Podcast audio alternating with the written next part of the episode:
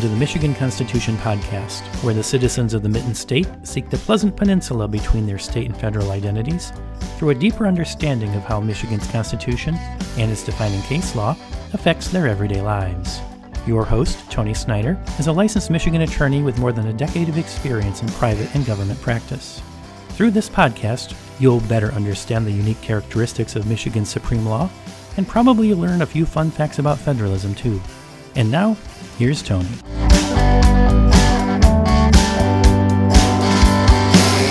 Welcome back to the 18th installment of the Michigan Constitution Podcast. We will continue our conversation about the right to bear arms as protected under Article 1, Section 6 of the Michigan Constitution. We've discussed already aspects such as the right of self defense, the right of a felon in possession of a firearm, as well as what happens when a felony is committed with a firearm. Now we're going to address a hodgepodge of other cases which have caused Article 1, Section 6 of the Michigan Constitution to be questioned in our courts. But first, our spoonful of legalese. This podcast is for entertainment purposes only. The purpose of this podcast is merely to teach you what's in the Michigan Constitution. Each podcast will review a different article section, we'll talk about what it means, and we'll review Michigan case law, which helps us to better understand the effects of those constitutional provisions. Here's what this podcast is not it is not legal advice, it is not legal expertise. Although I am a licensed attorney in the state of Michigan, I make no warranties as to the veracity of the statements I make within this podcast. First of all, I don't practice constitutional law, I practice administrative law. Second, the laws change on a day to day basis, as does case law. What might be applicable the day I make a statement about the Michigan Constitution could very well be outdated the day I post the podcast. If you think you're going to become a Michigan constitutional scholar because of my podcast, you're sadly mistaken. You'd do better with a Ouija board and a Magic 8 Ball. This podcast is for entertainment purposes only. If you need Michigan legal advice, you would be well served to contact the State Bar of Michigan and ask for their lawyer referral service program for a referral to an attorney who specializes in your legal matter. First case Eaton County Deputy Sheriff's Association versus Smith a 1971 Michigan Court of Appeals case. There's actually not a lot of fact pattern for this case, which is a little disappointing since it's made its way up to the Michigan Court of Appeals and got a published opinion out of the matter. The best I can piece together, the deputies of the Eaton County Sheriff's Department sued the county sheriff after he signed an edict prohibiting deputies from carrying guns while off duty. The edict was as follows From the above day on, no deputy under the rank of corporal will be allowed to wear an off duty gun unless he is given special permission. The deputies who worked for Eaton County argued that they had a Michigan constitutional right under Article 1, Section 6 to carry concealed weapons at all times. More so, the Michigan legislature has even given police officers an exemption from a law which forbids people from driving a vehicle while carrying a concealed firearm on their person without a license. The argument the deputies are making is because Article 1, Section 6 reads Every person has a right to keep and bear arms for the defense of himself and the state. Therefore, they surely would be allowed to carry concealed weapons on their person during off duty hours, and that the county sheriff surely could not limit their rights. Wrong, said the Michigan Court of Appeals. They found no merit in the county deputy's reasoning. They looked to the statute which allows a sheriff to appoint one or more deputy sheriffs at his pleasure. Therefore, the court opined, this gives the sheriff of each county the power to prescribe the rules and regulations whereby employment as a deputy may be obtained and continued. In our case, the Court of Appeals said that the sheriff has decided that deputies under the rank of corporal may not carry weapons while off duty. And because the sheriff has an obligation to both the citizens of the county as well as his deputies, the sheriff can decide what he believes is best for all concerned. And if his deputies are not carrying a weapon on their off duty hours, is what the sheriff believes is best for the people of his county and his deputies, the court is not going to substitute its judgment for that of the sheriff. The court found that the exemption of police officers from obtaining licenses to carry concealed weapons while driving in no way limits the powers inherent in the office of sheriff to promulgate rules and regulations pertaining to the employment of deputies. The court believed that if the person wishes to carry a weapon on their person when not on the clock, they're going to have to perform a different job. I'm not sure how I feel about this case. After all, the court is allowing a sheriff to essentially make his deputies of Eaton County choose between either exercising their constitutional right to bear arms or keeping their job. Forget the dangers that come with being an unarmed, off duty police officer who runs into a disgruntled criminal and how that may play out. What the court is condoning is allowing a sheriff to force a deputy to choose between his constitutional right under the Michigan Constitution and the deputy's right to keep and maintain that job. On the other hand, I get where the court is going with this line of thinking. You could go work in a different county with a different sheriff, and maybe their off duty regulations regarding the carrying of a weapon will be different. Similarly, perhaps you choose to leave that line of work in Eaton County so that you can wear a firearm during off duty hours with whatever your new job may be. The point is, the court reasons, if a deputy continues to work for Eaton County as a deputy, that is a choice the deputy is making, and it is not a violation of the Michigan Constitution to have a sheriff create a regulation which limits a deputy's off duty firearm possession.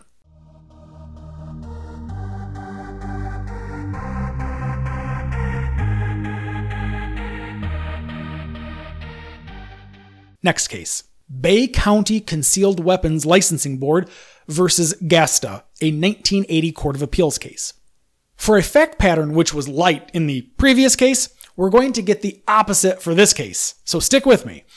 On January 7th, 1976, at a hearing, Mr. James George Gasta was granted a permit to carry a concealed weapon limited to use in conjunction with his employment with Jamie's Dairies. Unfortunately, the fact pattern does not go into great detail over what exactly Jamie's Dairies is, but it seems to be a convenience store. So perhaps the license was for the purpose of working the overnight hours where robberies were most likely to occur. Regardless, just 18 months later, his permit was revoked. So what happened? Well, there are two versions of what happened. Here's the defendant's side of the story. Defendant claims that when he returned home from work, he discovered his son was being threatened by two older youths who had chased the son both on foot and in a car. Accordingly, defendant pulled the gun and held the assailants at bay until the police could arrive. A conflicting version was presented that the defendant's son was one of a group of youngsters throwing fruit at a passing vehicle occupied by the two older teens who subsequently chased the son. It is further alleged that our defendant here actually removed the keys from the ignition of the teenager's car and, without contacting the authorities, held the teenagers at gunpoint. Defendant Gasta is ultimately convicted for intentionally pointing a firearm at another person, and this triggers a complaint to the Bay County Licensing Board. A hearing was held by the licensing board, and they voted to revoke Mr. Gasta's concealed weapon license. The Michigan Court of Appeals agrees to hear the case after a circuit court judge reverses the licensing board's revocation. The Michigan Court of Appeals, however, ultimately sides with the Bay County Licensing Board for two reasons. First, they state the existence of a concealed weapons licensing board reflects the state's legitimate interest in limiting public access to weapons suitable for criminal purposes.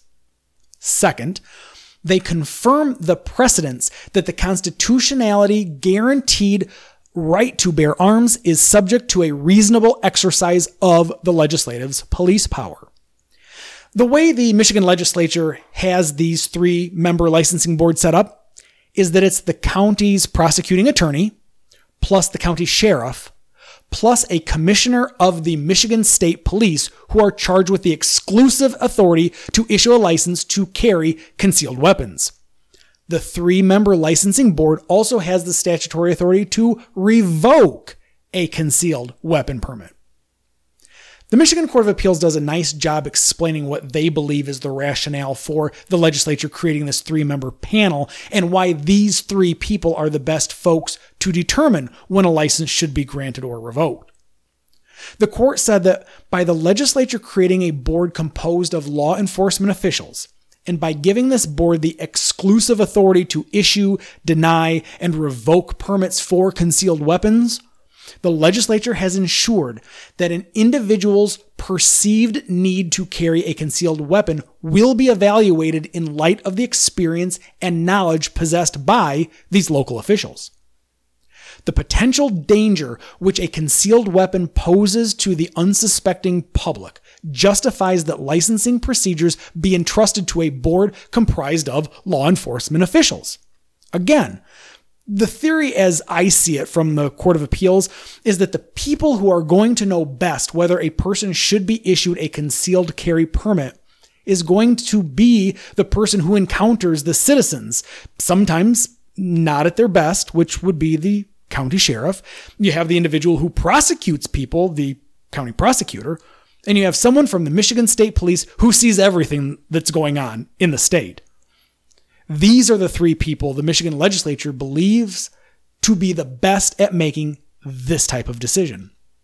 Therefore, the court ruled when viewing the inherent potential dangers which accompanies the issuance of a permit to carry a concealed weapon, the licensing board as composed reflects the legislature's intent that power to issue and revoke such license is properly placed with those professionals most able to assess community needs and problems in their area.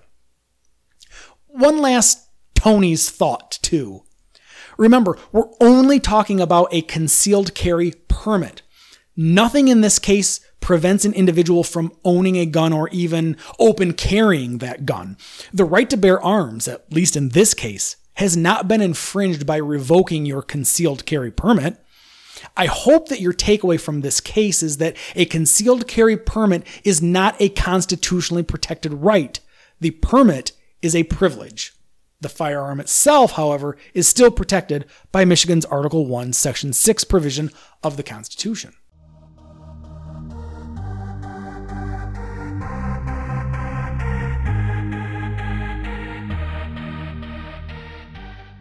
Next case Camp versus Camp, a 1999 Michigan Court of Appeals case.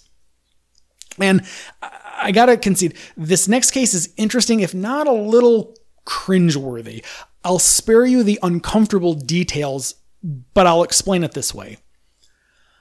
A wife successfully obtains a personal protection order, or AKA PPO, by the court against her husband due to many physical and verbal assaults by the husband against the wife, the court grants the PPO request which required in addition to the you know common things like no contact orders no harassing threatening phone calls visits writings it also prohibited mr camp from purchasing or possessing firearms now, the reason I say this is an interesting case is because the wife was able to successfully obtain this PPO against her husband through an ex parte order.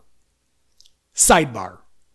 An ex parte order is Latin for done with respect to or in the interests of one side only which means that the wife was not required to notify the husband she was going to request the personal protection order, and that the judge could make a decision on the merits of the PPO request without hearing the husband's side of the story.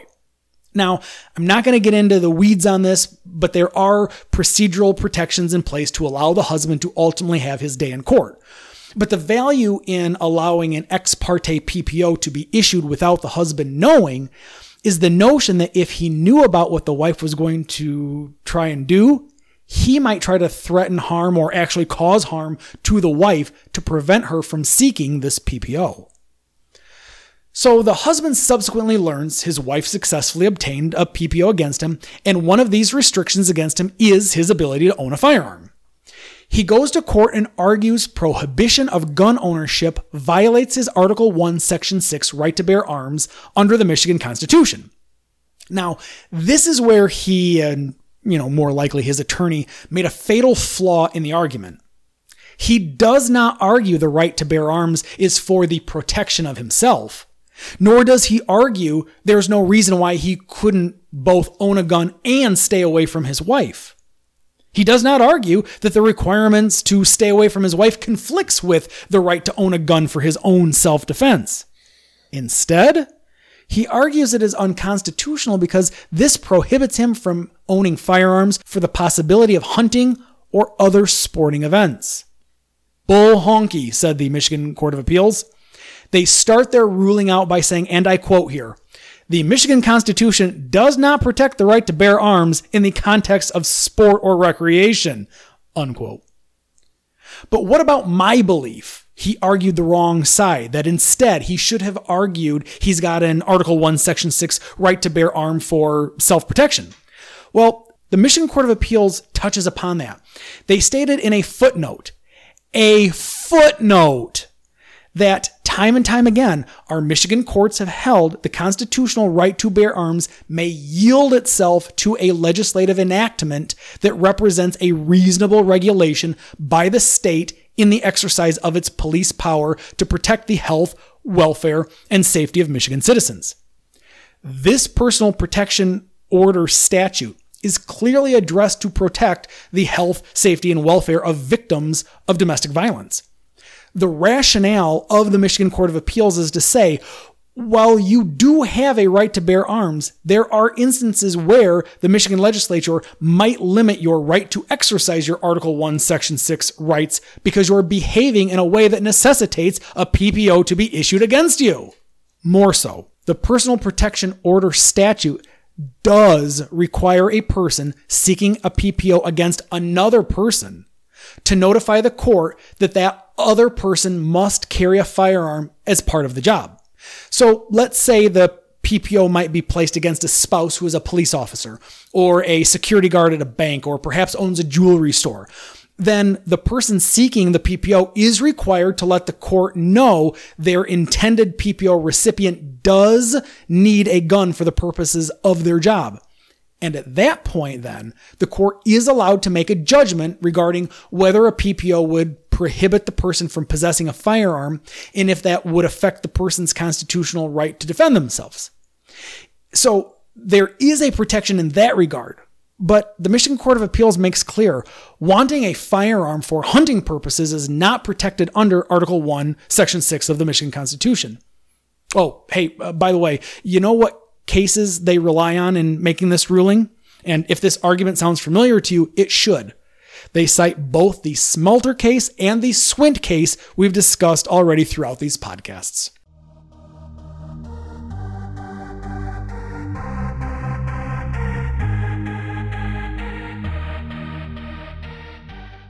Michigan Attorney General Opinion 2010. Our last case on Article 1, Section 6 deals with hunting and firearms. A state senator from the Upper Peninsula asked the Michigan Attorney General about a legal provision found within the Wildlife Conservation Act. The legal provision reads as follows A person shall not do any of the following. During the five days immediately preceding November 15, transport or possess in an area frequented by deer a rifle or shotgun with buckshot, slug load, ball load, or cut shell a person may transport a rifle or shotgun to or from a hunting camp if the rifle or shotgun is unloaded and securely encased or carried in the trunk of a vehicle. This section shall not prohibit a resident who holds a fur harvester's license from carrying a rimfire firearm 22 caliber or smaller while hunting or checking a trap line during the open season for hunting or trapping fur-bearing animals. The history on this specific legal provision has been in force since 1942 and has been intended to help prevent the poaching of deer during the five days preceding opening day. This intent is demonstrated by the fact that the types of ammunition and firearms subject to the five day period are those typically used when hunting deer. Furthermore, embedded within the protection against poaching immediately before the season opens are the concepts of fair play and a level playing field for hunters. The restriction helps ensure that all hunters enter the season with an equal opportunity for the taking of game. Well, the question before the Michigan Attorney General was this Does this provision of the Wildlife Conservation Act violate an individual's right to bear arms as established by Article 1, Section 6? By now, I bet you know the answer is no. This restriction does not violate a person's right to bear arms. And why do you know this? Because you are familiar with the legal cases of People versus Brown and People versus Swint. The Michigan Attorney General first begins his analysis with our 1931 case of People versus Brown. He points out that the right to bear arms has its origin in the fear of the American colonists of a standing army and its use to oppress the people, along with a desire to maintain a militia composed of all able bodied men. Furthermore, the protections of the Constitution is not limited to militiamen nor military purposes, but extends to every person to bear arms for the defense of himself as well as the state. But this allocation is subject to the valid exercise of the police power of the state to regulate the carrying of firearms.